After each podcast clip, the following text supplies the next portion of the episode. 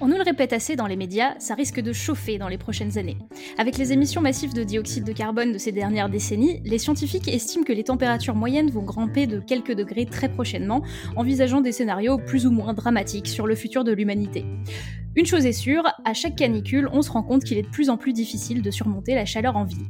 Avec des prévisions qui estiment qu'en 2050, près de 70% ou 70% pour Alan de la population mondiale vivra dans des milieux urbains, comment repenser les espaces pour limiter les dégâts? C'est entre autres les questions que se posent certains scientifiques qui travaillent sur les effets du changement climatique en ville et nous avons la chance d'en avoir une avec nous ce soir. Nous sommes le mercredi 17 juin 2020, vous écoutez l'épisode 418 de Podcast Science. Comme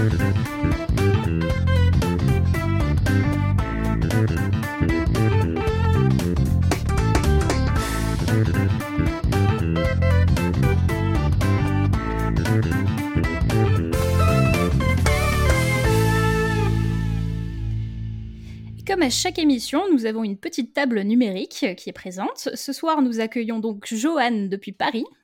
Salut Nous accueillons Cléora depuis Perduville. Hello tout le monde. Nous accueillons Pascal, toujours fidèle au poste depuis pas loin de Mulhouse. Salut tout le monde. Euh, c'est moi et Léa qui animerai l'émission de ce soir depuis Strasbourg et nous avons bien sûr avec nous notre invité du jour, Aude Lemonsu. Bonsoir tout le monde. Alors pour celles et ceux qui nous écoutent en live, euh, on vous rappelle que vous pouvez poser vos questions sur live.podcastscience.fm pendant toute l'émission en écrivant euh, at @ps avant votre message. Voilà. Donc, euh, bah, sans plus tarder, euh, on va passer à l'interview de ce soir. Alors, euh, Aude, c'est un auditeur qui m'a donné ton contact suite à un constat très juste. À Podcast Science, on ne parle pas beaucoup d'actualité.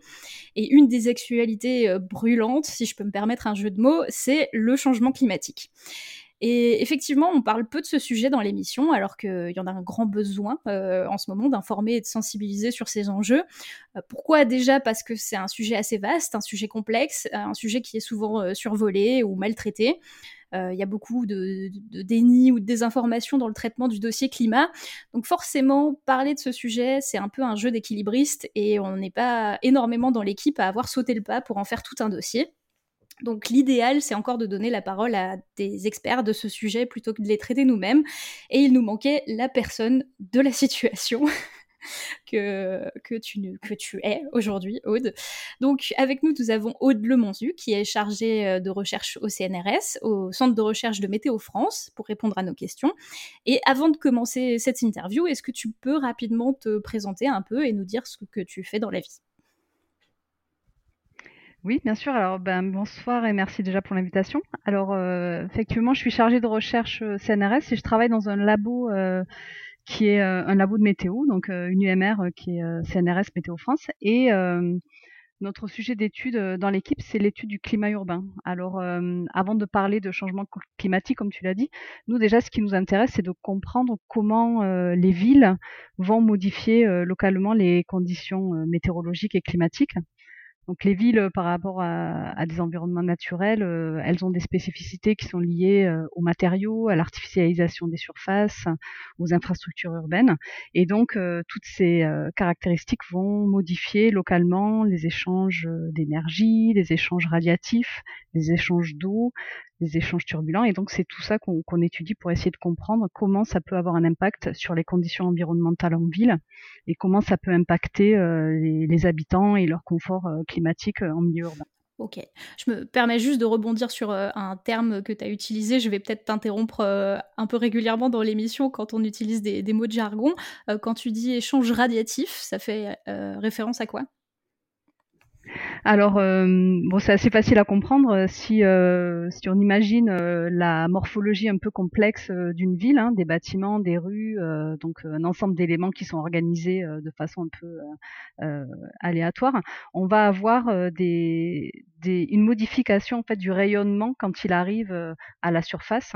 Donc, le, les rayons du soleil vont pénétrer en partie dans les rues mais du fait de la géométrie des rues, on va avoir des effets d'ombrage, on va avoir des effets de réflexion du rayonnement sur les différentes parois de la rue. Et tout ça va modifier considérablement les échanges de rayonnement qu'on peut avoir au niveau des surfaces urbaines par rapport à ce qu'on pourrait avoir dans un environnement naturel où on n'a pas forcément d'obstacles. Ok. Donc, on, reviendra peut-être sur ces, ces, variables du coup que, que vous étudiez, je pense, euh, dans ton laboratoire. Euh, juste pour euh, défricher un peu le terrain, je pense que la plupart des gens se représentent l'institution Météo France de façon un peu caricaturale, je pense. on n'a pas l'habitude d'associer Météo France à laboratoire de recherche, tu vois.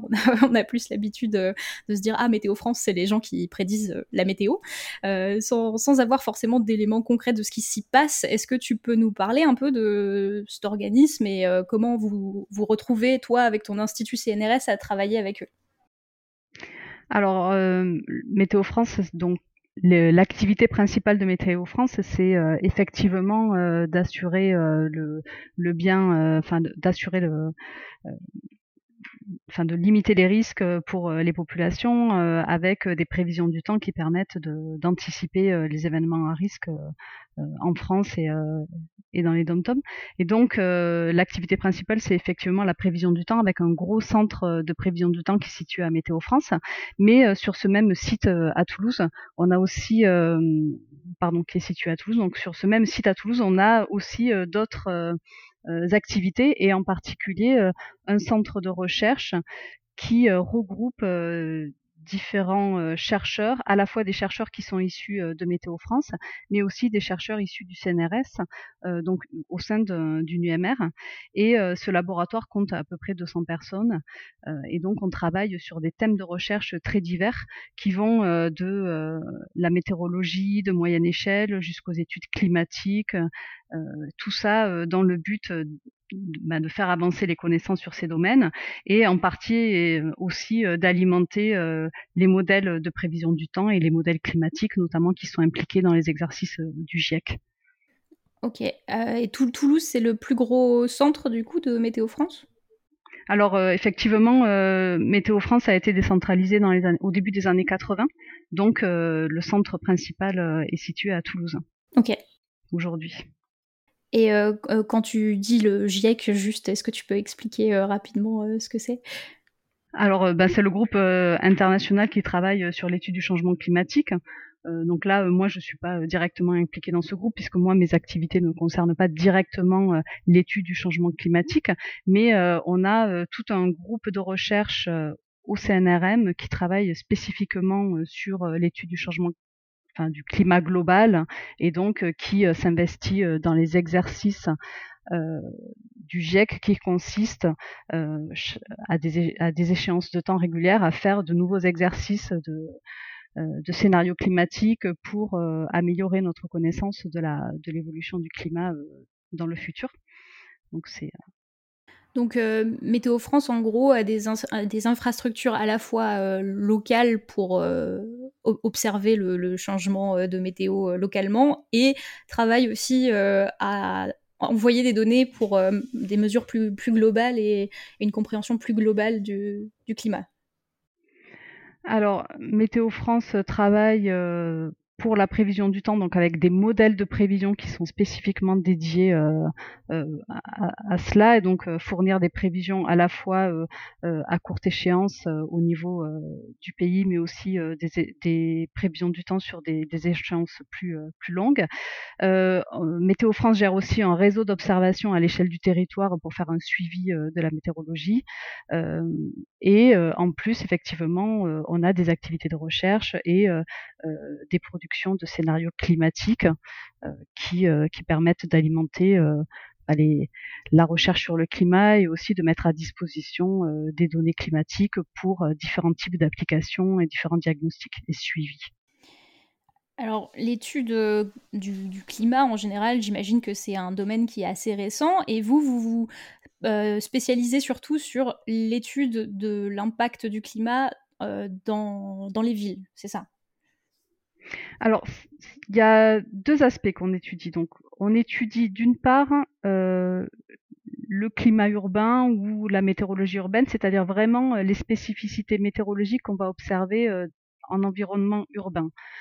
donc là, ce qu'on va regarder, ce sont des phénomènes tels que l'îlot de chaleur urbain. Vous en avez probablement déjà entendu parler, c'est-à-dire le fait que en ville, on va très souvent observer des températures qui vont être plus chaudes qu'à la campagne, euh, sous l'effet euh, ben euh, de, des processus qui se, qui se jouent en ville, c'est-à-dire un stockage de chaleur dans les infrastructures urbaines, des rejets de chaleur localement qui vont être liés aux activités humaines comme le chauffage, l'usage de la climatisation ou les rejets de chaleur liés aux voitures.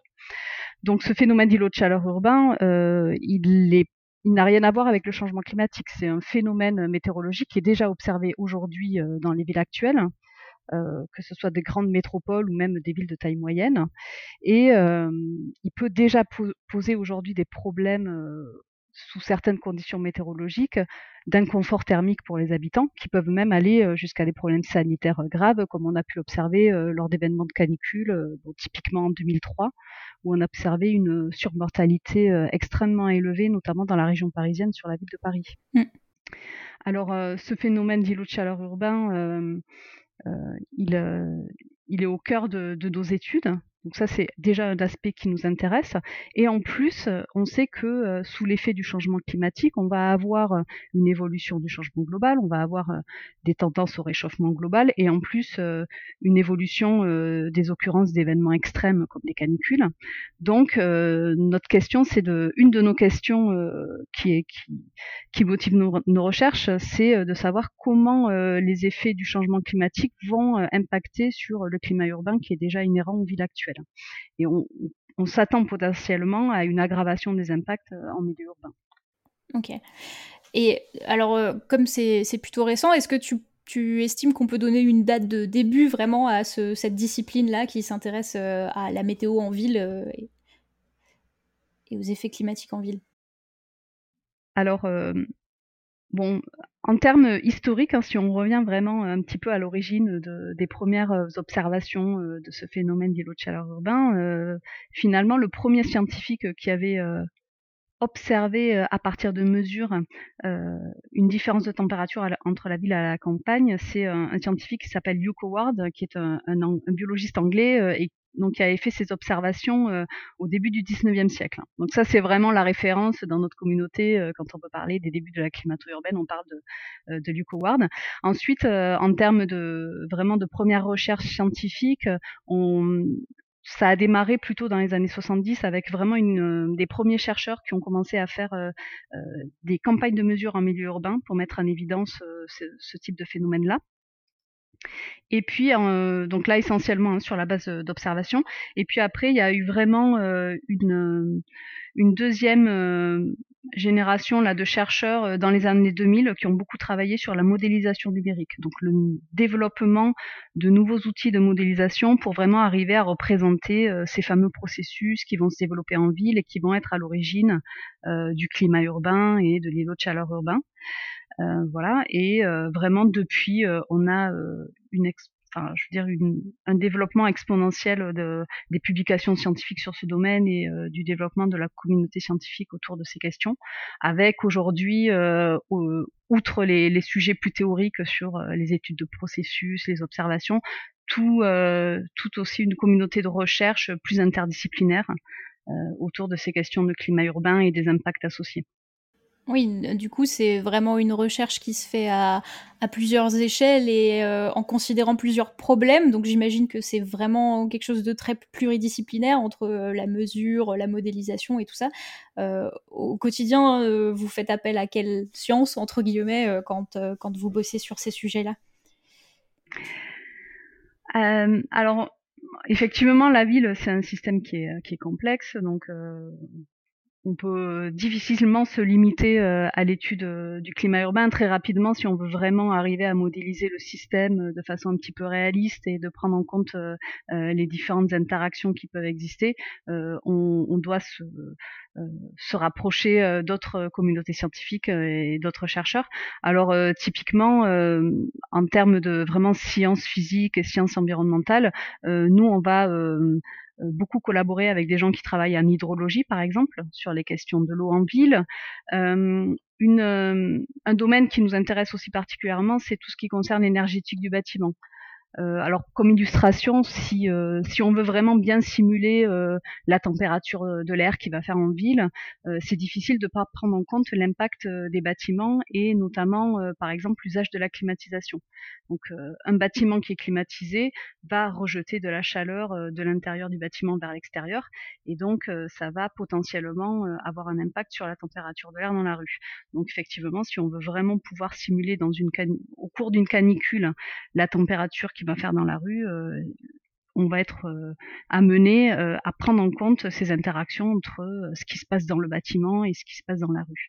Donc voilà, ça c'est un exemple de, de couplage de, de processus. Et après, on travaille aussi beaucoup euh, avec euh, des urbanistes, des architectes, puisque dès lors qu'on veut travailler sur l'aménagement des villes pour essayer d'atténuer les effets de l'îlot de chaleur urbain, ça nécessite d'avoir une connaissance aussi sur les pratiques architecturales, les stratégies de, planification urbaine, et puis après, bien sûr, aussi avec des sociologues, avec des géographes, euh, des économistes pour tout ce qui concerne la prise en compte aussi de l'humain euh, et des, voilà, des sciences euh, humaines et sociales dans, dans l'étude de la ville.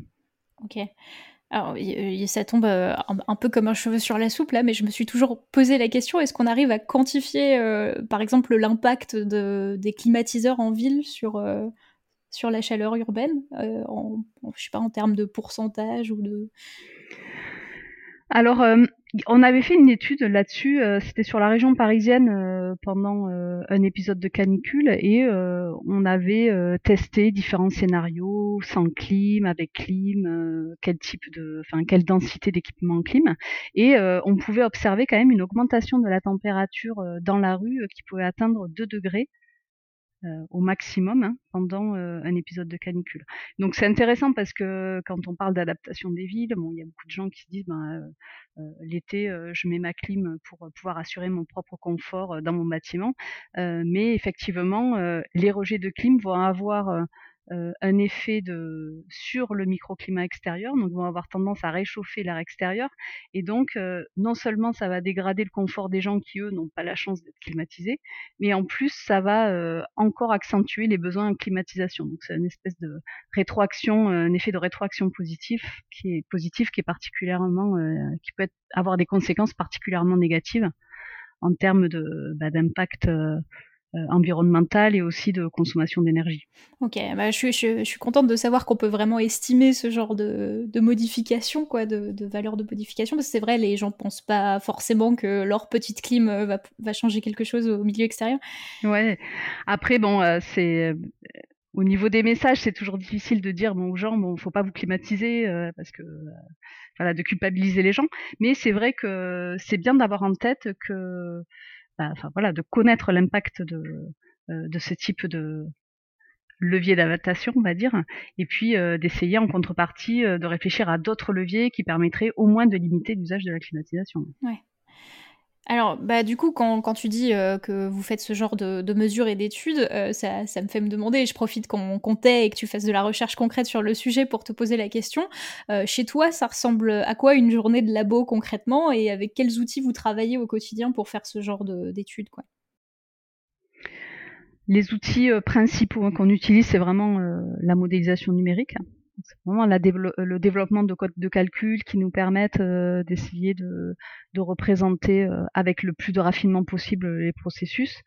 Euh, donc à Météo France, enfin au CNRM, on travaille à partir d'un modèle de climat urbain qui s'appelle le modèle TEB.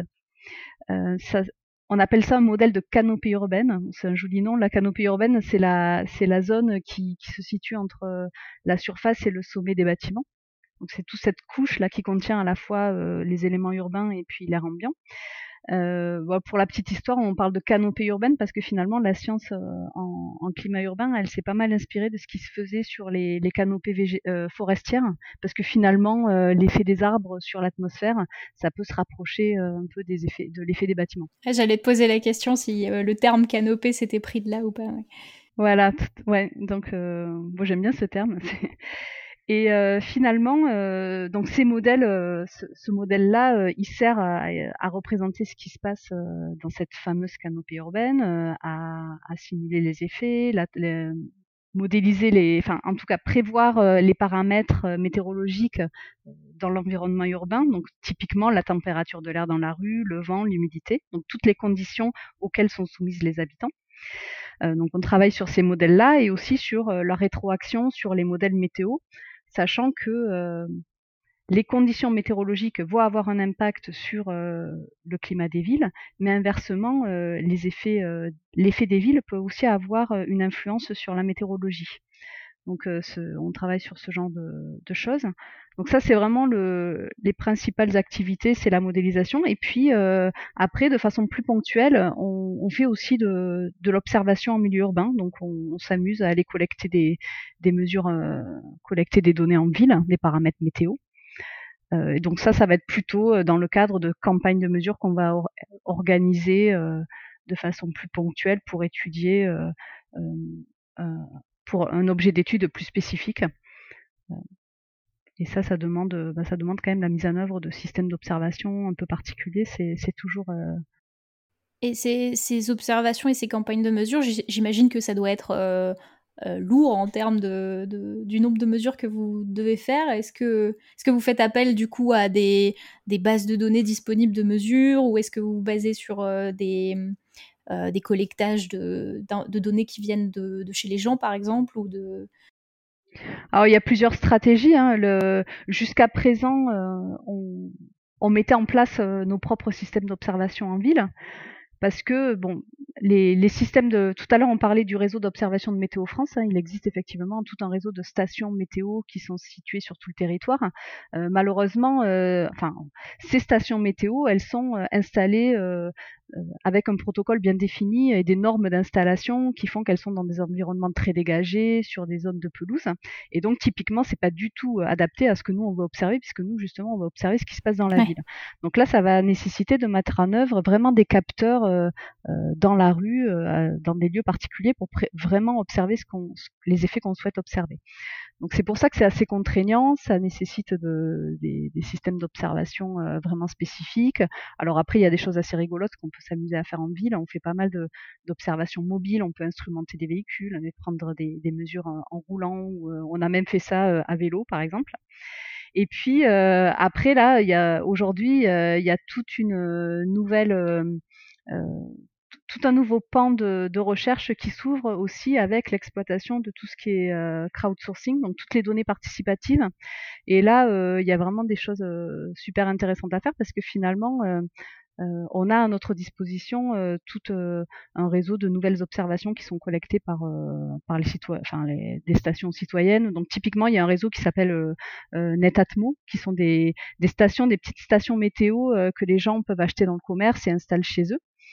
Euh, et donc, euh, on peut euh, récupérer, donc la société Netatmo récupère les, données. donc, il existe un site sur lequel on peut visualiser des cartes avec toutes les températures collectées en temps réel par les habitants. Et donc, ça donne vraiment une vision assez intéressante de la densité de ce réseau.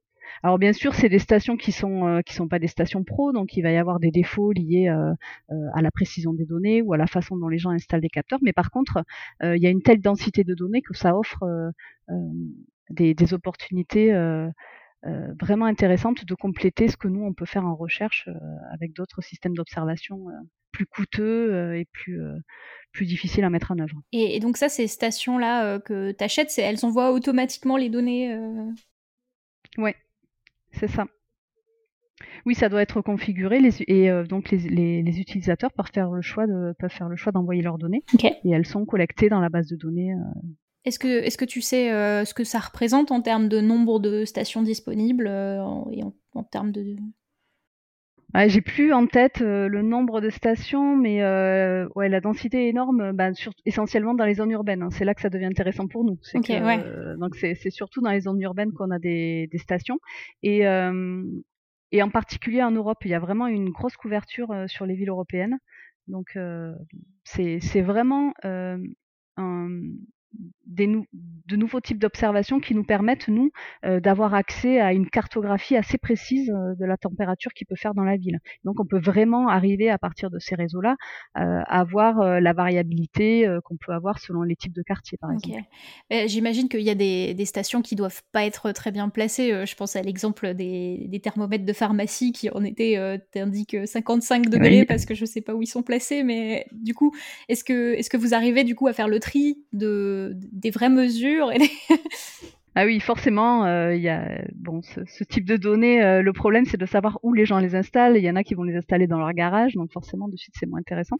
Mais en fait, il y a tout un travail euh, d'analyse statistique qui doit être fait sur ce type de données pour arriver à, faire un, contrôle qualité sur la donnée et, du coup à, ne conserver que les données que l'on juge de qualité. Et bon, la, densité est tellement importante que malgré tout, malgré le tri qui est vraiment drastique, on arrive, on peut arriver à avoir des, voilà, une cartographie qui reste tout à fait pertinente. Ok.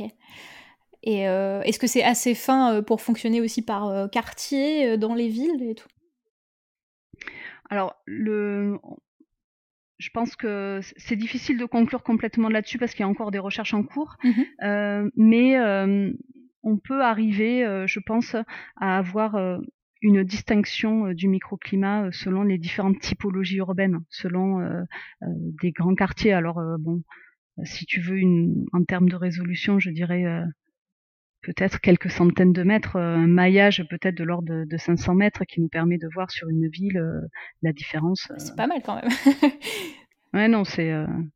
juste quand tu dis typologie urbaine, ça, ça fait référence à quoi? Je veux dire que finalement le microclimat urbain va répondre, va varier en fonction des caractéristiques euh, euh du, du, paysage urbain, du tissu urbain, des quartiers, donc de la densité urbaine, de l'occupation du sol, du fait qu'il y ait ou pas de la végétation. Et donc finalement, euh, euh, au sein d'un quartier, on peut vraiment euh, arriver par une analyse un peu géographique de, de des caractéristiques de surface à qualifier les différents types de quartiers qui composent la ville en distinguant, je sais pas, par exemple sur Paris, on va on va pouvoir distinguer le, centre haussmanien euh, de quartiers euh, euh, plus périphériques, plus résidentiels. Et donc on voit vraiment, il y a vraiment une corrélation sur la signature de l'îlot de chaleur entre la densité urbaine, donc les types de quartiers, et puis la réponse en température. Ok.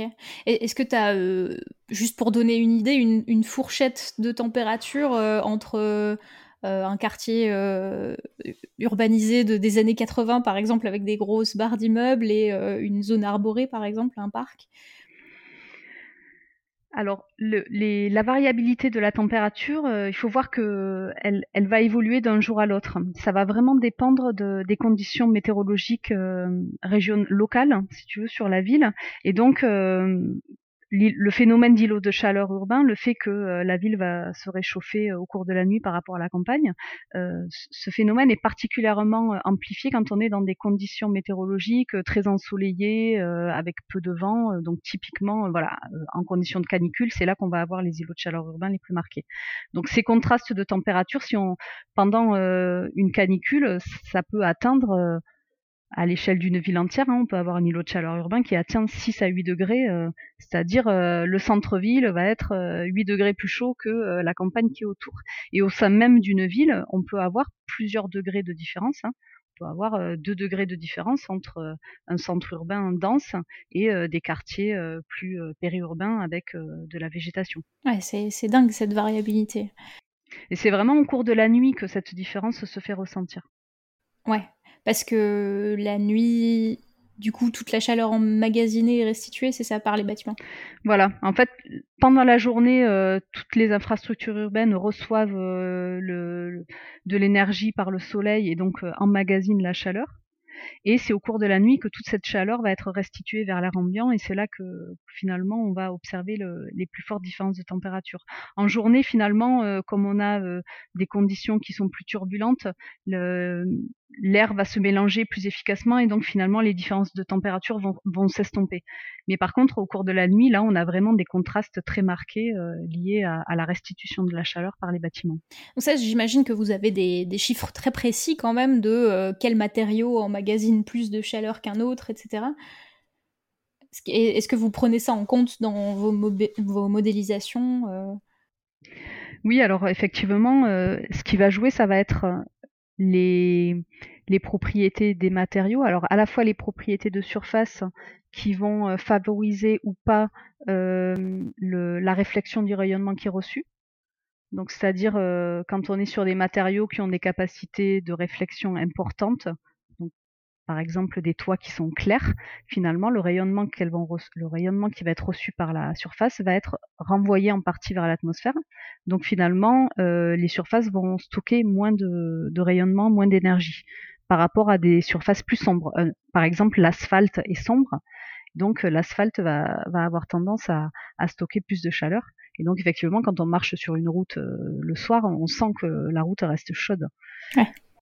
Voilà, donc ça, euh, on le prend en compte dans les modèles. Alors nous, euh, avec nos modèles météo, on est sur des approches qui sont moins raffinées que, y a, par exemple, des modèles en architecture où là, les, la, représente, la modélisation va se faire à très très fine échelle, où on va être capable de modéliser chaque surface de façon indépendante au sein d'un quartier. Mais effectivement, c'est le même principe. On, tient compte des propriétés radiatives et des propriétés thermiques des matériaux, et donc euh, des processus de stockage de chaleur qui vont différer d'un type de matériau à l'autre et d'un bâtiment à l'autre. Ok. Donc euh, toutes ces données que vous collectez à la fois de, température, à la fois de géolocalisation dans la ville, euh, qu'est-ce que ça apporte du coup dans vos méthodologies de recherche et qu'est-ce que vous espérez pouvoir euh, faire avec ça?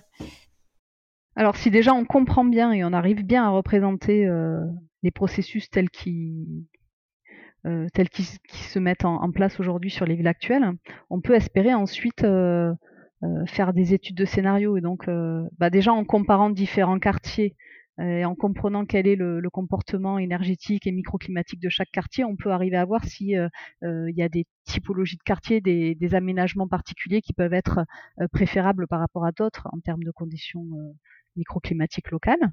Et puis ensuite, avec nos modèles, on peut jouer avec les paramètres des modèles pour essayer de simuler des scénarios. Donc on peut ben, on peut peindre des bâtiments blancs, on peut rajouter de la, de la végétation dans la rue, on peut modifier les propriétés d'isolation des bâtiments et puis voilà modéliser tout ça et à la fin regarder quelle est la réponse du modèle en termes de confort thermique, de consommation d'énergie, etc.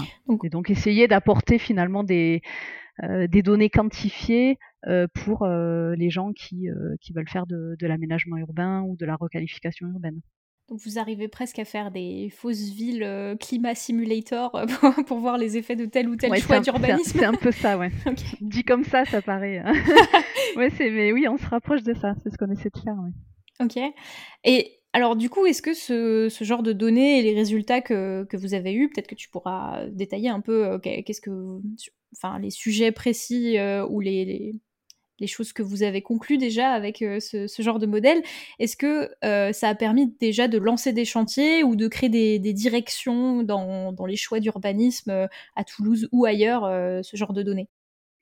Ça commence. Alors bon, au début, c'était vraiment nos études étaient vraiment orientées recherche, mais au fur et à mesure des projets, c'est vrai qu'on a eu la chance de pouvoir collaborer de plus en plus avec des euh, bah, des, des, agences d'urbanisme, des collectivités locales. Euh, et donc, euh, bah, on va de plus en plus vers des résultats concrets. Alors, on peut citer les, dans les premiers travaux qu'on avait démarrés en partenariat, il y a eu quand même beaucoup de choses qui ont été faites avec la ville de Paris, mmh qui était assez investie, assez intéressée par, par les problématiques d'adaptation et notamment un projet qui s'appelait Epicea qui a été financé par la ville de Paris dans le cadre de son plan climat où on avait testé différents leviers d'action euh, pour aménager Paris intramuros. Alors on avait testé la végétalisation, on avait testé euh, les matériaux réfléchissants sur les murs et les toits, et euh, aussi on, avait testé un scénario euh, un peu plus original qui consistait à arroser les chaussées, à arroser les chaussées en période de canicule.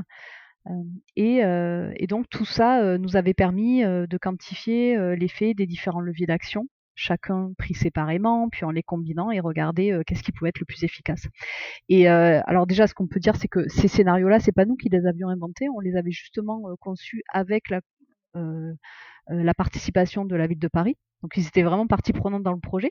Et puis suite à ces travaux-là, ils ont eux-mêmes mis en place des expérimentations dans Paris pour tester l'arrosage des chaussées euh, et euh, vraiment faire des mesures pour voir quel pouvait être l'effet de rafraîchissement qui était observé euh, en conditions de canicule. Donc ça, c'était vraiment le premier projet de ce type.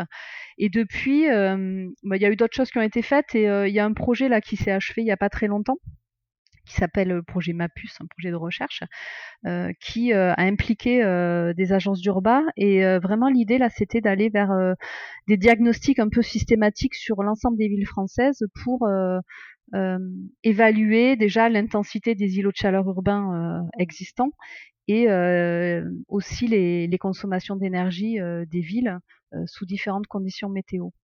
Et donc l'objectif du projet, c'était quand même d'arriver à partir de nos outils de recherche à produire des cartographies qui soient vraiment utilisables par les collectivités pour pouvoir faire leur choix dans les plans d'urbanisme de, leur ville. Parce qu'en fait, aujourd'hui, bah, les, collectivités, elles euh, ont des compétences en urbanisme, mais elles ont aussi des missions euh, sur la prévention des risques environnementaux, etc. Et donc, euh, elles doivent vraiment intégrer la question cette question environnementale et cette question euh, climatique dans leur euh, dans la conception de leur plan d'aménagement. Et donc, euh, la plupart du temps, elles n'ont pas forcément les compétences en interne pour pouvoir évaluer ce, type d'aspect. Et donc, bah, nous, on essaye aujourd'hui d'aller vers une mise à disposition de données pour que ça puisse alimenter euh, leur réflexion et puis euh, ça puisse leur, fournir des données vraiment quantifiées et euh, sous forme de cartes qui leur permettent de voir où sont les zones plus vulnérables dans la ville, etc. Donc vos résultats, pour l'instant, font plus office de conseil que de directive officielle. Euh, c'est pas appliqué comme ça, quoi. C'est vraiment vous essayez de mettre de l'information à disposition pour ouais. que les gens fassent des choix urbains. On est plutôt dans cette démarche-là, je dirais, mettre à disposition le maximum d'informations et adapter au maximum l'information pour qu'elle soit compréhensible et utilisable.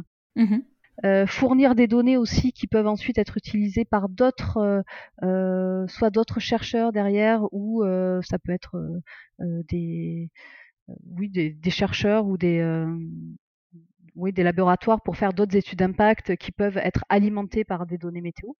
Donc c'est plutôt dans ce sens-là.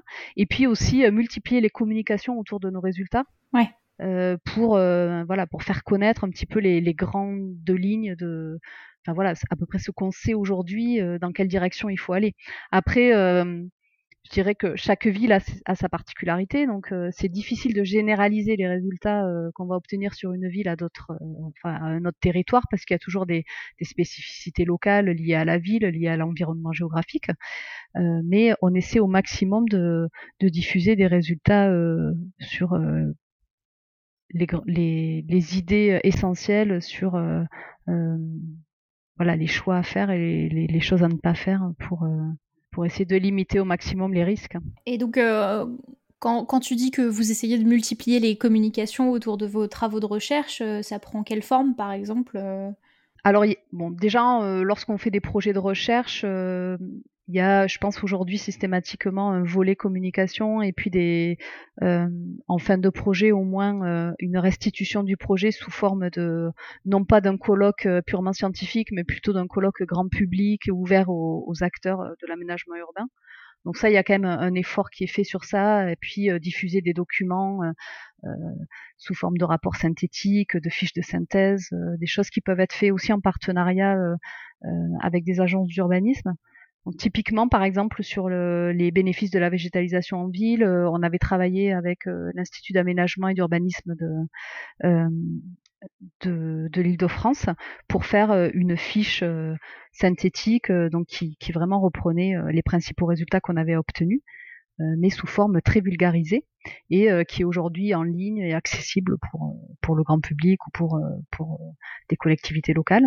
Donc il y a ce type de, euh, ce type de support. Et, euh, ça peut être aussi des, des petites vidéos euh, sur voilà pour communiquer, essayer. Bon alors après c'est une démarche qui prend du temps. Oui. On n'est pas forcément spécialiste et toujours formé sur ça, mais on, on essaie de le faire euh, autant que possible. Après, on est sollicité très régulièrement aussi hein, pour participer à, à, des conférences, à des et euh, bon, on essaie d'y répondre autant que possible.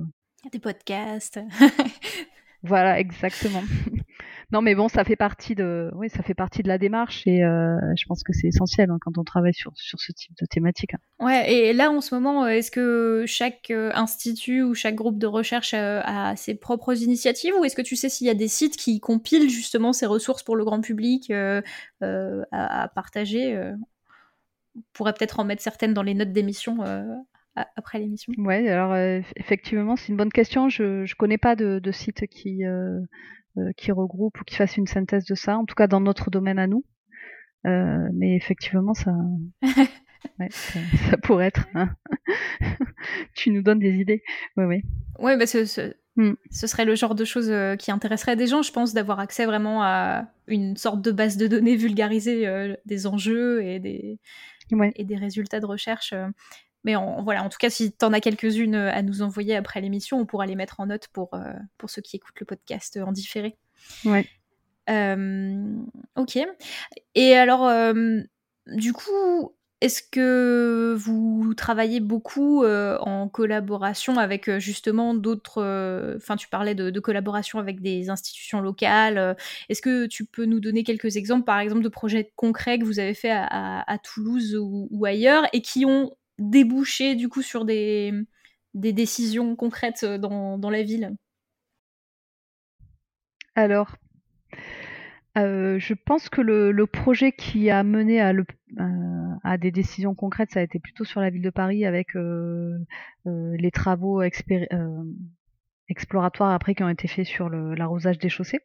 Aujourd'hui à Toulouse, on a des... Ah si quand même, je peux citer un projet à Toulouse. Alors il y a deux projets à Toulouse là qui ont euh, qui ont été mis en œuvre et euh, où la ville a été impliquée. Il y a un projet euh, qui était sur la qualité environnementale en milieu urbain. Alors je peux en dire deux mots, c'est assez original. C'est un travail vraiment très très interdisciplinaire qu'on a fait avec des sociologues, avec des acousticiens, avec des chercheurs en chimie de l'atmosphère. Donc la, question qu'on s'est posée, c'est comment peut-on qualifier la qualité environnementale du cadre de vie en ville? Finalement, euh, à partir de sur quels critères vont se baser les scientifiques pour qualifier la, qualité environnementale, les aménageurs et les habitants. Et donc, on a fait tout un volet expérimental où on est allé faire des mesures de paramètres météo, de paramètres acoustiques et de qualité de l'air dans différents quartiers. Et en parallèle, on a interrogé les gens sur leur perception du cadre de vie de différentes dimensions. Euh, comment est-ce qu'ils percevaient euh, euh, le confort climatique dans les différents lieux dans lesquels ils se baladaient, comment ils percevaient l'ambiance acoustique, etc. Et donc, au final, ce projet nous a amené à, développer un guide méthodologique de diagnostic de la qualité environnementale des quartiers. L'idée étant de fournir ce, guide aux agences euh, en charge euh, de la requalification urbaine pour qu'ils puissent intégrer dans leur projet de requalification une approche plus participative déjà, en intégrant la, participation des habitants euh, dans l'évaluation du cadre de vie, et basée aussi sur de la mesure. Alors on avait imaginé tout un système, un protocole simplifié pour que ce type de diagnostic puisse être fait non pas par des scientifiques, mais vraiment par les habitants et par les professionnels de l'aménagement urbain. Donc ça, aujourd'hui, il y a un guide qui a été formalisé et qui est mis à disposition. Alors, on espère que ça sera utilisé, hein, parce que ça, ça, veut dire qu'il faut que les, aménageurs modifient aussi leurs pratiques pour, pour intégrer ce genre de dimension. Et bon, c'est ça, implique ben, un investissement. Donc ça, c'est un premier projet. Un deuxième projet sur Toulouse euh, aussi euh, dont je voulais parler, c'est euh, la mise en place d'un système d'observation, d'un réseau d'observation sur Toulouse de stations météo. Alors ça, c'est vraiment une collaboration avec Toulouse Métropole pour mettre en place des stations éparpillées sur toute l'aire urbaine pour vraiment avoir un monitoring du phénomène d'îlot de chaleur urbain euh, et donc euh, d'installer ce réseau de façon pérenne. Et ça, c'est euh, bah, quelque chose d'assez nouveau. Hein. Il y a très peu de réseaux aujourd'hui d'observation en France de, de l'îlot de chaleur urbain. Et là, bah, l'originalité sur, sur Toulouse, c'est que c'est vraiment la métropole qui qui prend en charge l'installation et surtout la maintenance et le suivi du réseau. Parce que l'idée, c'est vraiment pas que ce soit les chercheurs qui fassent. Les chercheurs sont là pour aider, Mais l'idée, c'est vraiment qu'ensuite, ce soit les, les villes, les collectivités qui, qui mettent en place et, et exploitent leur propre réseau d'observation, alors à, ben, à, une fin de, de suivi, de, de, communication auprès des habitants, sensibilisation. Enfin voilà, on peut imaginer derrière tout un tas d'applications à ce type de réseau. Ok et euh, enfin des, gros projets euh, d'urbanisme. Euh, alors je pense à un, un, exemple connu, mais j'en connais pas des masses. Mais par exemple la coulée verte de Nice, qui est assez emblématique, quand il y a des grosses, des gros travaux de revégétalisation des villes, d'introduire plus d'arbres, des zones arborées. Est-ce que c'est des euh, comment dire, est-ce que c'est des décisions qui sont prises plus parce que euh, c'est dans l'air du temps et qu'on prend plus en compte le, confort euh, matériel des gens, ou est-ce que c'est des trucs qui sont vraiment motivés par ce genre de résultats sur les îlots de chaleur urbaine pour limiter la casse, quoi? Alors, je pense que parmi ces projets de réaménagement, il n'y a pas systématiquement une évaluation scientifique et quantifiée des effets. Euh, mais euh, ça a été fait dans certains cas. Euh, à Marseille, par exemple, il y a eu tout un le réaménagement d'un quartier en bord de mer.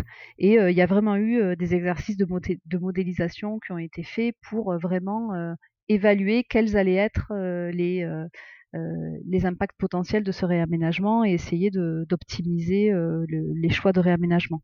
Donc ça, il y a vraiment des collectivités. Enfin, les collectivités sont déjà sensibilisées à ces sujets, elles sont déjà interpellées par ces problématiques et, euh, et, euh, et nous, on est très souvent sollicités pour ce type d'études. Alors après, euh, voilà, toutes les collectivités n'ont pas toujours les moyens de, de faire faire ce genre d'études, hein, parce que mmh ça, enfin, il faut bien dire que ça a aussi un coût. Et puis nous, en tant que labo de recherche, on ne peut pas répondre à toutes les demandes. Alors après, il y a aussi euh, à Météo France euh, un département qui s'occupe de faire des études euh, d'impact aussi, donc de façon un peu plus opérationnelle. Euh, mais euh, c'est vrai que, enfin, il y a vraiment quand même une demande et, et une sensibilisation des, des, collectivités sur ces problématiques. Donc ah, ça, c'est peut-être un point intéressant que tu soulèves, c'est-à-dire que ton labo a à la fois une activité de recherche où vous proposez des, des projets et aussi une activité de comme un bureau d'études où vous répondez Comme un bureau d'études, hein, tout à fait, ouais. Ok. Tout à fait. On répond à des demandes. Alors, l'idée, c'est que nous, euh, bah, toutes nos les développements et les tous les travaux qu'on fait en recherche, euh, on essaie après euh, de, pouvoir les transférer sous une forme un peu plus opérationnalisable pour être utilisés de façon plus systématique sur différents types d'études. Donc on peut imaginer, voilà, en gros, une plateforme de modélisation un peu plus presse-bouton qu'on pourrait euh, tester euh, sur différentes villes pour euh, tester différents types d'aménagement. Ouais, d'accord. alors, il y a une question de Nive dans la chatroom, un auditeur. il, dit qu'il a entendu qu'il y avait pas mal de projets de toits verts, de jardins sur toit à Montréal et à Québec. Est-ce que tu as des informations sur ce genre d'initiative? Alors, les toitures végétalisées, bah, c'est des infrastructures qui se développent de plus en plus donc le par rapport aux études qu'on a pu faire nous euh, sur ce type de système aujourd'hui, en tout cas sur les aspects vraiment euh, amélioration euh, de la température au niveau de la rue et donc atténuation du phénomène d'îlot de chaleur urbain, on n'a pas vu d'effet très sensible des toitures végétalisées à ce jour sur nos études. Euh, malgré tout, les toitures végétalisées ont un effet d'amélioration du confort dans les bâtiments parce que finalement, euh, la toiture va avoir un rôle euh, d'isolation du bâtiment. Donc ça va améliorer les performances énergétiques des bâtiments et ça va améliorer les conditions de confort à l'intérieur. Et puis après, autre point positif, hein, les toitures végétalisées, ça peut avoir un impact sur la gestion de l'eau de pluie il y a une capacité de rétention d'eau par, par les toitures. Euh, et puis, euh, bah, plus généralement, il peut y avoir des, des, effets positifs euh, aussi en termes d'ambiance architecturale. Euh, juste, c'est aussi plus agréable d'avoir des toitures végétalisées, tout simplement, que d'avoir euh, des toits bétonnés. Et ça, c'est aussi c'est tout ce qu'on appelle euh, les services écosystémiques de la végétation, c'est-à-dire tous les bénéfices euh, multiples que peut apporter la végétation en ville, euh, avec pas seulement les aspects environnementaux, il y a plein d'autres bénéfices. Alors, il y, a, Daon dans la chatroom qui demande aussi s'il n'y a pas un certain nombre de, biais et de facteurs de confusion sur euh, ces études de solutions. Euh, qu'est-ce que vous pouvez rencontrer comme biais qui vous empêche de tirer des, conclusions exploitables quoi, sur qu'est-ce qui est bien à faire dans tel quartier. J'extrapole peut-être le sens de la question, mais je l'interprète comme ça. comme biais, euh, alors là j'ai un peu de mal à. Qu'est-ce qu'on peut identifier comme biais? Ben, euh, en fait, euh, je pense que la difficulté après, c'est peut-être qu'on n'a pas aujourd'hui euh, tous les outils et tout le niveau de raffinement dans nos modèles pour arriver à, assimiler de façon parfaite euh, ces différentes solutions. Et puis aussi, euh, il y a vraiment toute la difficulté d'évaluer de façon objective toutes ces stratégies d'aménagement, c'est que finalement, il y a des rétroactions très complexes sur plein, plein de d'éléments en ville. Mmh. Donc nous, on peut l'évaluer, on peut évaluer certaines stratégies sous le biais de de la température, de l'îlot de chaleur, éventuellement de la consommation d'énergie, de, de, la ressource en eau. Et après, il, va y avoir plein d'autres éléments qui vont rentrer en, euh, en jeu, euh, qui peuvent être liés, euh, je sais pas, la, aux émissions de gaz à effet de serre, qui peuvent être liés à voilà, tout un tas d'autres impacts, euh, à la qualité de l'air. Il y a tellement de d'éléments qui entrent en interaction en milieu urbain que c'est toujours compliqué d'arriver à, à, à, tenir compte de tous des effets et à et à évaluer de façon complètement intégrée euh, les stratégies qu'on qu'on étudie. Oui, c'est pas comme on ferait euh, dans une expérience de vraiment expérimentale où on enlève à chaque fois un paramètre. Là, on observe tous les paramètres en même temps et c'est difficile de les isoler les, les, uns des autres. Alors il y a déjà ça et puis il y a aussi simplement que que nos, nos outils ont des limites. Hein. Ouais. On, voilà, c'est en fait, c'est en gros, c'est des briques qu'on assemble pour arriver euh, euh, à, à, prendre en compte la complexité du système urbain. Donc euh, ce que je disais tout à l'heure, on a le climat, on a les bâtiments euh, pour l'énergétique du bâtiment, on essaie de représenter l'hydrologie, mais finalement, euh, voilà, il nous manque toujours des briques pour arriver à, le représenter de façon complètement réaliste. Mm. Et après, il y a parfois des effets antagonistes sur certains, sur certains aspects, puisque Typiquement sur euh, la façon de construire les villes et la densité urbaine, on sait nous euh, en climat urbain que euh, aller vers des villes très denses, c'est pas c'est pas positif d'un point de vue îlot de chaleur urbain parce que plus la ville est dense et compacte, plus l'îlot de chaleur urbain va être va être important. Et en contrepartie, euh, aujourd'hui, on sait que euh, pour euh, les politiques d'adaptation par rapport au, changement climatique et d'atténuation des, des, émissions de gaz à effet de serre, on sait que c'est préférable d'aller vers des villes moins étendues pour limiter les émissions de gaz à effet de serre. Donc on voit que là, on se retrouve sur deux, finalement, deux stratégies qui s'opposent quand on compare les effets du changement climatique et les effets du climat urbain. Alors ça, c'est un truc qui me qui m'interpelle euh, au quotidien. C'est vrai que quand on quand on observe euh, les choix d'urbanisme, euh, j'ai l'exemple de, Strasbourg parce que je vis à Strasbourg, on a l'impression qu'on est sur une course effrénée à agrandir encore la ville, que tous les nouveaux bâtiments sont pleins de baies vitrées et de, trucs un peu contre-intuitifs à faire en, urbanisme quand on pense à ces questions d'îlots de, chaleur, de, de, enfin voilà, préserver faire des économies d'énergie, tout ça. Euh, du coup, je me pose vraiment la question euh, est-ce que euh, vos résultats qui arrivent depuis quelques années, quand même, sont réellement pris en compte et pourquoi il n'y a pas de, directive un peu plus drastique sur les, les changements en termes d'urbanisme à faire pour limiter les dégâts sur les îlots de chaleur et compagnie, quoi? En fait, je, dirais qu'au niveau vraiment de la planification urbaine euh, par euh, les villes et les collectivités locales, c'est vraiment aujourd'hui, c'est intégré dans les. Ça, fait partie en fait des directives quand même et des mesures euh, qui sont qui doivent être prises par les villes. Donc ils doivent vraiment prendre en compte ces questions euh, climatiques et ces questions de, de risques environnementaux euh, et d'atténuation et d'adaptation, enfin les, les, les questions d'atténuation et d'adaptation dans leur politique. Donc ça, je pense que le fait de, de limiter l'artificialisation en outrance, de préserver la nature en ville, c'est des choses qui commencent vraiment à, être prises en compte. Mmh Après, au niveau du de l'architecture et des, des, bâtiments, effectivement, euh, pas toujours. Euh, c'est encore une autre échelle de travail, de travailler sur le bâti pour prendre en compte les, euh, euh, cette question de, du climat. Et là, bah, il y a quand même des, des architectes et des urbanistes qui, qui traitent ces questions-là, ils n'ont pas toujours ensuite les données adaptées pour aujourd'hui pour anticiper les effets à venir du climat urbain, du changement climatique couplé au climat urbain, c'est-à-dire le concevoir des bâtiments qui puissent faire face finalement euh, aux tendances à venir sur euh, le réchauffement en ville. Ça, c'est aussi euh, parfois un manque de données à disposition pour, pour faire ce type d'études qu'on essaie aujourd'hui de... Parce que, enfin, même pour quelqu'un qui n'a pas beaucoup de, de, connaissances en, climat ou sur les effets du changement climatique, ça paraît vraiment contre-intuitif de faire un gigantesque dôme de verre. oui, non, mais je suis d'accord qu'il y a des, il y a aujourd'hui encore des constructions qui sont pas qui sont pas adaptés. Euh. C'est plus de la planification urbaine, comme tu disais, c'est une autre échelle, c'est des choix euh, esthétiques et architecturaux de, l'architecte. Donc il y a aussi une sensibilisation à faire dans le métier de l'architecture. Oui, euh. oui, oui.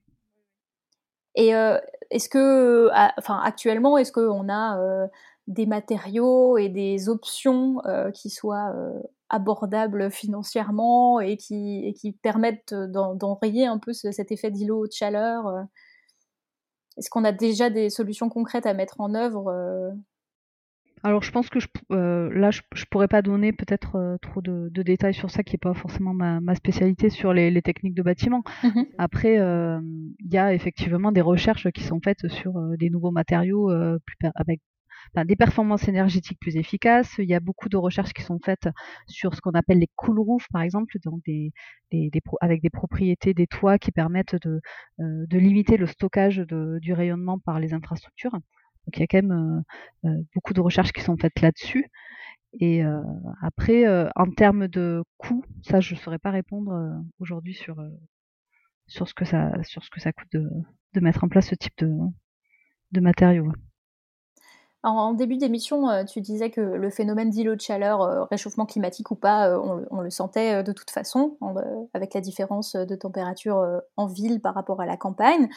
mais du coup, avec le réchauffement global prévu, l'enjeu, du coup, ce serait aussi de savoir comment est-ce qu'on s'adapte dans les villes pour souffrir le moins possible de, ce réchauffement. Est-ce que, est que vous arrivez à quantifier déjà l'effet qu'il va y avoir en ville sur des, modèles de changement de température de, je sais pas, 1,5 degré, 2 degrés en plus. Oui, alors euh, en fait, c'est ce qu'on essaie euh, aujourd'hui de faire, c'est vraiment de prendre en compte les deux effets couplés. Mmh euh, parce que bon, c'est pas forcément. on sait que ça va pas forcément évoluer de façon linéaire. Hein, donc, alors, ce qu'on essaie de faire, il y a, deux, il y a deux approches. C'est déjà les modèles de climat vont nous donner des informations sur euh, l'évolution des occurrences d'événements extrêmes. Et donc, on sait que euh, les canicules vont augmenter, elles vont éventuellement devenir, euh, enfin, les modèles s'accordent quand même pour, pour nous dire qu'elles vont devenir plus intenses et plus longues. Donc déjà, on peut se baser sur des événements caniculaires passés pour, enfin, on, sait potentiellement, par exemple, les impacts qu'a pu avoir la canicule 2003. Euh, et euh, en fait, à partir d'une connaissance de l'évolution euh, des, des occurrences de canicules, on peut faire des projections sur comment les conditions en ville vont pouvoir évoluer au cours de l'année. Et après, par contre, la tendance au réchauffement global, enfin l'évolution des tendances moyennes sur la température, sur les, les, régimes de précipitation, tout ça, on peut aussi essayer de les prendre en compte dans nos modélisations. Mais aujourd'hui, alors ce qu'on a pu voir hein, sur les, résultats actuels, c'est qu'on n'a pas forcément euh, une intensification du phénomène d'îlot de chaleur urbain. Finalement, euh, globalement, ça va se réchauffer, euh, mais la ville ne va pas forcément se réchauffer plus que la campagne, parce qu'en fait, étant donné que le climat va globalement se réchauffer, on va aussi avoir des conditions plus sèches et plus chaudes en campagne, donc un sol qui s'assèche, et finalement une efficacité de la végétation à rafraîchir qui va être moindre. Et donc, euh, la différence de température entre ville et campagne va pas forcément euh, s'accentuer dans le futur. Ce que, ce que tu es en train de sous-entendre, c'est qu'à un moment, même les forêts nous sauveront pas de, de la chaleur, c'est ça? Bah, Malheureusement, on parle beaucoup de stratégie de végétalisation et, et moi, je suis, enfin voilà, je, enfin, c'est très bien de remettre la nature en ville et de la préserver, mais pour d'un point de vue microclimatique, pour pouvoir bénéficier du rôle de régulateur thermique de la végétation, il faut qu'elle puisse avoir de l'eau et qu'elle puisse transpirer. Et donc ça, c'est sûr que si, si on est en condition de canicule tous les étés, ça pose un problème sur la, donc en gros, c'est très remettre factuellement euh, beaucoup d'espoir dans... Euh, finalement, euh, pour étudier l'évolution du, climat urbain et notamment du phénomène lots de chaleur urbain dans le futur, ce qui va compter, ça va être à la fois l'évolution des villes elles-mêmes, comment elles vont s'étendre, se densifier, comment les gens vont continuer à, utiliser l'énergie en ville. Ça aussi, ça a un impact important. Mais c'est aussi qu'est-ce qui va se passer autour des villes hein, et dans l'environnement naturel. Si, si finalement on a une tendance au réchauffement global qui est, est très marquée, malgré euh, toutes les stratégies d'atténuation qu'on pourra essayer de mettre en, place en ville, ça sera compliqué d'arriver à, euh, réguler complètement le, réchauffement. Ça, c'est sûr que euh, les, les, les, stratégies d'adaptation des villes sont indissociables de politiques globales d'atténuation du changement climatique. Ça, c'est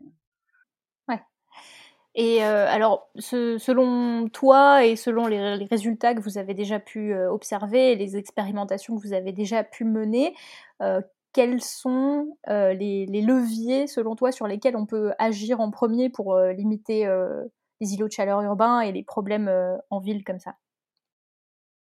Il y a plusieurs leviers et ce qui est intéressant, c'est qu'il y a plusieurs échelles d'action aussi pour, pour pouvoir améliorer le, les, pour pouvoir aménager la ville. Euh, donc il y a, y a, des tendances, euh, des actions sur le long terme à envisager, donc qui sont des choix euh, de, planification urbaine, comment construire la ville de demain, donc vraiment maîtriser l'expansion urbaine. Et, euh, éventuellement aussi euh, imaginer un aménagement du territoire qui soit qui soit plus bénéfique, par exemple euh, implanter des ceintures vertes autour des villes. On sait que en implantant des, ceintures vertes autour des villes, on peut arriver à rafraîchir euh, les conditions dans la ville. Euh, et ça, ce sont des politiques à, planifier sur le long terme. Donc c'est vraiment une volonté de long terme à avoir. Et après, euh, on peut imaginer aussi des actions euh, plus locales au niveau euh, des quartiers, au niveau du, des bâtiments, avec des choix sur les formes urbaines, sur l'implantation de végétation dans l'espace urbain. Alors, d'après les, les, études qu'on peut voir dans la littérature et d'après ce que nous on a pu étudier aussi, la végétation de pleine terre, donc mettre de, de l'herbe au sol et mettre des, des arbres, c'est assez efficace en termes de rafraîchissement urbain. Donc comme on le disait tout à l'heure, si on a quand même de l'eau pour que la végétation transpire. Les arbres aussi rajoutent un effet d'ombrage qui, euh, permet de, euh, de rafraîchir aussi euh, les conditions dans la rue. Donc c'est la végétalisation de pleine terre, par exemple, est plus efficace, comme je l'ai dit tout à l'heure, que l'implantation de toitures végétalisées, d'après ce qu'on a pu voir. Et les végétations, le, le, la, présence de végétation mixte, c'est-à-dire euh, des pelouses mais aussi des arbres, permet d'avoir une efficacité aussi plus importante puisqu'on cumule à la fois l'effet d'ombrage, à la fois l'effet de transpiration. Et en plus, euh, les arbres permettent de, mieux réguler euh, les pertes en donc c'est plus efficace. Donc ça, c'est aussi un aspect important. Donc vraiment, la végétalisation et, et, les sols perméables en ville sont un levier vraiment important. Et puis, euh, un résultat intéressant aussi des recherches qu'on a pu, a pu euh, euh, observer, c'est que le rôle de, des habitants est aussi primordial dans l'efficacité de ces stratégies. c'est finalement les choix d'usage de l'énergie des gens est essentiel. Et donc, on a fait différents scénarios sur le, rôle de la climatisation, les températures de consigne qu'on peut utiliser dans les bâtiments, etc. Et donc, on a pu voir que finalement, par rapport à, toutes les, technologies pour améliorer euh, les, performances énergétiques du bâtiment, etc. Euh, juste les choix d'usage euh, des gens chez eux, le fait qu'ils mettent leur clim à 26 plutôt qu'à 23 par exemple, a vraiment un impact énorme sur la consommation d'énergie de la ville et aussi sur la rétroaction sur, sur le microclimat extérieur. Donc en gros, il y a quand même une démarche à faire de sensibilisation et de prise de conscience générale, je pense, sur, euh, sur ce genre de choses. Hmm. Alors, il faut pas culpabiliser les gens. Hein, sur, euh, je pense que ça marche pas de, culpabiliser les gens, mais en tout cas faire passer les messages euh, sur, sur ces, ces aspects-là, je pense c'est important. C'est vrai que c'est un aspect euh, important. Souvent, quand on parle de, climat et d'actions qu'on peut avoir, les gens ont beaucoup l'impression de ne pas avoir d'impact à titre individuel et que du coup, c'est c'est pas si grave de, ne pas changer son comportement parce que euh, on n'a pas d'impact. Euh, l'impact, c'est plus global, c'est les industries, etc. mais c'est vrai que de mesurer que des comportements individuels ont vraiment un impact sur sur l'urbanisme, c'est quand même important quoi, comme, comme donnée. Ça, ça, rend aussi euh, peut-être euh, un, un, peu de. Comment dire Ça, ça rend l'action aux gens, quoi. On peut, tout à fait, faire quelque chose. Mm. ouais, et euh, sur, sur toutes ces, tous ces leviers-là, à, ton avis, dans quelles échelles de temps on peut espérer avoir des, des, des, villes et des gens qui prennent en compte tout ça? Et, et sous quelle échelle de temps, peut-être c'est une question plus difficile, on, doit pouvoir le mettre en place pour ne pas complètement euh, mourir de chaud euh, dans les prochaines années en ville? c'est compliqué. Euh, joker. je... non, pas obligé de répondre. non, non, non, mais c'est difficile de répondre à, cette question. Il y a, il y a malheureusement, malheureusement, il est clair que que les prises de décision politiques, euh, elles se font souvent euh, sur des échelles de temps qui sont les échelles de temps des mandats. Mmh. Donc c'est toujours compliqué euh, d'arriver à mettre en place des politiques de plus long terme sur l'aménagement du territoire et l'aménagement grande échelle. Donc ça, c'est vrai que c'est il y a des actions plus locales, plus ponctuelles qui sont mises en place, mais vraiment une planification vraiment majeure, enfin voilà, des choix aussi ambitieux, bon, bah, c'est beaucoup plus rare. Euh, et puis euh, les aménageurs ont aussi beaucoup de mal euh, souvent à se projeter sur des échelles de temps du changement climatique parce que voilà, quand on parle de projection climatique et de réchauffement, on, on, parle de, de, la fin du siècle, on parle de 2100, et donc c'est vrai que souvent ça leur parle pas quoi en termes de en termes d'échelle. Ouais. Donc il y a aussi, bon, on a aussi notre notre rôle à jouer dans les, messages qu'on fait passer et, euh, et, je pense que c'est important aussi de, communiquer sur des échelles de temps plus courtes pour qu'ils euh, puissent euh, voilà pour qu'ils puissent prendre plus conscience du rôle qu'ils peuvent avoir à jouer. Mais est-ce que, est que tu sens que c'est possible? Enfin, je ne sais pas, quand vous sortez, que vous allez faire des communications, est-ce que vous avez l'impression que les gens prennent en compte vos résultats de façon à, plus ou moins court terme, quoi, ou est-ce que est-ce que ça passe globalement au-dessus de la tête des gens en se disant qu'on fera ça plus tard Non, non, je pense qu'on a non, non, non, on a vraiment une écoute de leur part et euh, une demande de leur part. Donc je pense que oui, ils sont euh, après ils n'ont pas forcément toujours euh, les moyens pour mettre en œuvre tout ce qu'il faudrait mettre en œuvre. Non, mais je pense qu'il y a vraiment une volonté. Et on voit des actions quand même sur le, les, les nouveaux quartiers qui se développent. Enfin voilà, il y a quand même une réflexion sur, sur les choix d'aménagement. Après, est-ce que c'est suffisamment ambitieux euh, Ça, euh, je pense que malheureusement. Euh, L'avenir le dira, c'est ça. ok. je ne sais pas si les autres membres de l'équipe ont des questions, mais il y a eu beaucoup de questions dans la chatroom.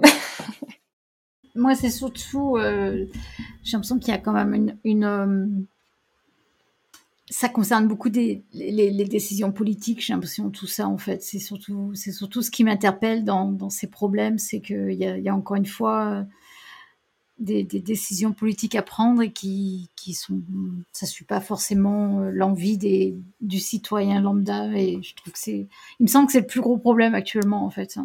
Je peux me tromper, mais euh, oui, non, c'est sûr. Alors, il y a les décisions politiques et puis aussi il y a les moyens qu'on donne aux collectivités locales pour mettre en place euh, ce genre d'action, parce que il y a beaucoup de pression qui est mise finalement sur les collectivités locales. C'est à, ce niveau, parce que les décisions peuvent se prendre à différents niveaux et c'est vrai que eux, euh, localement, ils, doivent les prendre en compte dans leur, euh, leur plan d'urbanisme et, après, voilà, est-ce qu'ils ont tous les déjà les expertises et les moyens pour le faire. Hein. peut-être qu'il faudrait aussi qu'il y ait des un niveau supérieur hein, qui est. Euh, Mais je, vois dans le bâtiment, il y a beaucoup de normes euh, au point de vue lumière, etc. Et, euh, et c'est vrai que peut-être que, encore une fois, je trouve que c'est à ce niveau-là que ça devrait commencer, en fait, pour inciter justement tous les gens à faire plus attention et à y penser d'une façon quotidienne. Mm. Ouais. Ouais, malheureusement, on ne résoudra pas le problème après ce podcast, je pense. Mais enfin, l'essentiel, c'est que euh, il y a une prise de conscience. Euh, enfin, si tu le vois, Aude, quand vous non, faites non, des a, oui, communications, oui, oui. Bah, il y a une prise de conscience et je dis, euh, on, voilà, on, on est, euh, on nous sollicite aussi Mm. pour ce genre d'études, donc c'est pas juste nous qui allons, euh, euh, voilà, diffuser nos résultats vers vers les collectivités. On a vraiment, on sent qu'il y a un besoin de, de données, d'informations. Parce que moi, j'ai l'impression que les architectes, par exemple, qui conçoivent euh, des bâtiments, ils sont de plus en plus sensibilisés à ce genre de problème. hein, mais, mais je crois que c'est, encore une fois, euh, les moyens financiers, les décisions politiques suivent pas forcément, quoi, j'ai l'impression. hein. Ouais. Bon, euh, moi j'arrive euh, à la fin des questions que j'avais prévues pour toi, Aude. Euh, je ne sais pas si tu veux rajouter quelque chose pour l'instant. Sinon, on a quelques questions qui ne sont pas directement liées forcément au climat, mais qui peut-être sont, intéressantes quand même.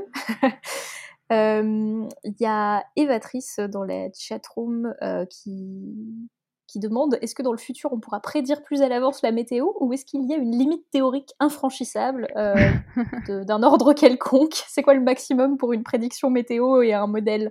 Ouh là là. ouais. Je sais pas si, tu, Bah si c'est dans ton domaine de Non, compétences. hein, mais, euh, je ne saurais pas forcément répondre euh, précisément. Après, euh, bah, une des limitations principales, c'est quand même la puissance de calcul des ordinateurs. Euh, donc, on peut espérer qu'avec l'amélioration des, des puissances de calcul, nos modèles soient de plus en plus euh, précis. Mais euh, ouais, non, je suis pas la mieux placée pour répondre à cette question, très honnêtement. Euh, toujours Evatrice, je crois, euh, dit dans la chatroom, il y a quelques années, on prévoyait de faire pleuvoir en mettant de la poussière sur les nuages pour contrôler la pluie et la météo, mais finalement, ça ne semble pas utilisé industriellement au quotidien. Pourquoi? Alors, est-ce que c'est un, un vrai truc? Est-ce que tu as entendu parler de ça? Alors ça, c'est des, c'est des, c'est de la géo-ingénierie, c'est de, donc des, mettre en place des, euh, des, enfin oui, essayer de modifier le climat euh, par ce genre de, de stratégie. Alors euh, oui, effectivement, euh, je- ça a été, je pense que ça a été testé, hein, c'est-à-dire qu'on on envoie euh, des particules, enfin voilà, de- dans l'atmosphère qui permettent de créer des noyaux de condensation et ça fait, euh, ça fait pleuvoir. Bon, après c'est toujours un peu dangereux de jouer avec.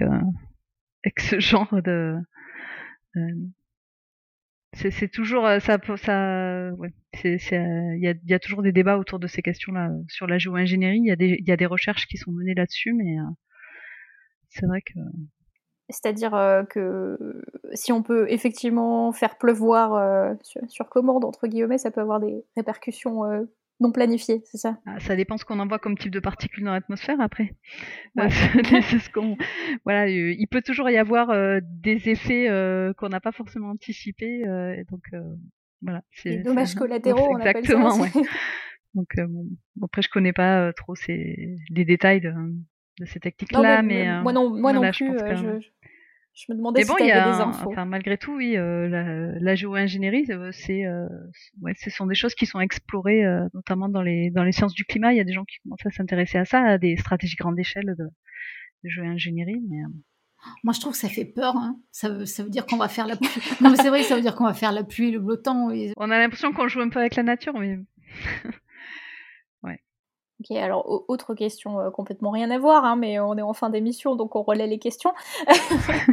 et euh, du coup, il y a une question sur le métro. Y a-t-il des saisons dans le métro et quelle est la variabilité du climat à l'intérieur du métro? Alors, vu que ça rejoint un peu l'urbanisme, est-ce que tu as des données sur euh, les températures dans le métro? Alors non, j'ai pas de données sur les températures. Après, effectivement, on parle beaucoup de l'îlot de chaleur urbain en température de l'air, euh, bon, on va dire au niveau de la rue, mais euh, il y a des gens qui s'intéressent à ce qu'on appelle l'îlot de chaleur urbain souterrain, c'est-à-dire les différences de température qu'on peut avoir entre un sous-sol urbain et un sous-sol euh, autour de la ville. Donc il y a effectivement des différences de température qui s'observent. Alors après, est-ce que ça impacte le climat dans le métro Je suis pas sûre.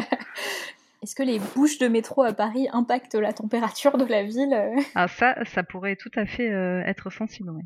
Ah oui, oui, je pense. Ah bah voilà, c'est un projet de recherche euh, Ah, c'est- à mettre en place, je Ah, pense. J'ai pas mesuré euh, cet effet-là, mais euh, je pense qu'il suffit de se balader en ville pour sentir que potentiellement ça peut avoir un impact. Bah, comme la comme la clim euh, des magasins, hein, quand on passe dans les rues avec euh, les magasins qui sont climatisés avec les portes grandes ouvertes. Oui. On, on le ressent, euh, tout le monde le ressent, cet effet-là. Mais d'ailleurs, dans les recherches qui sont faites en climat urbain, on, on, peut voir des distinctions entre les jours ouvrés et les jours non ouvrés qui sont liés aux activités humaines. Hein. Donc il y a un impact des rejets de chaleur liés aux activités humaines. Et, euh, et, du coup, il y a un cycle diurne qui est, enfin voilà, on observe des variations euh, sur la journée et on observe aussi des variations entre les jours où les gens vont travailler, les jours où ils travaillent pas. Euh, donc, il y a une sensibilité.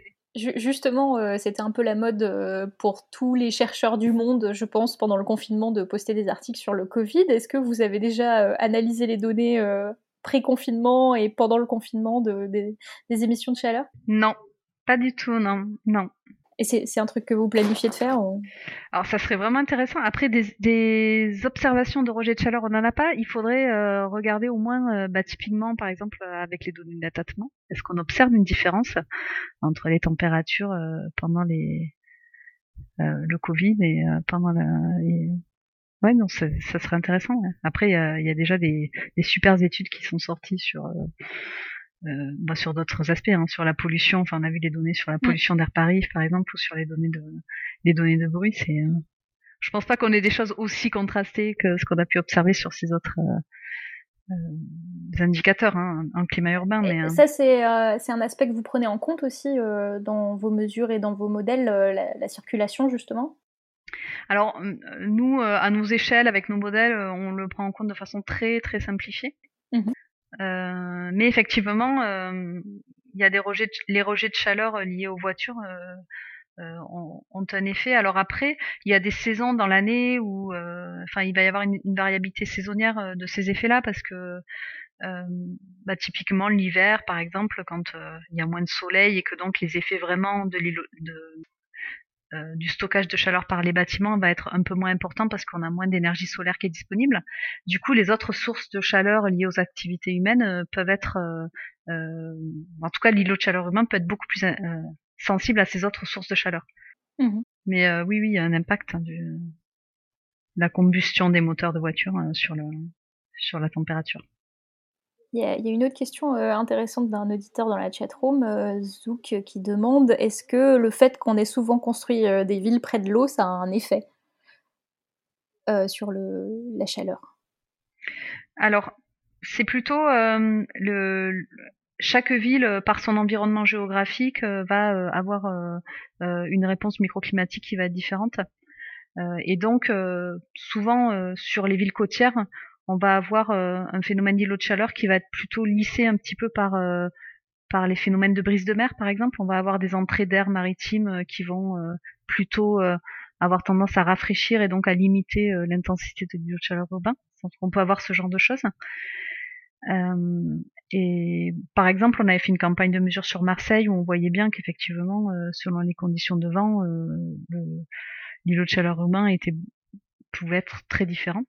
Donc on a vraiment euh, un impact de, la mer.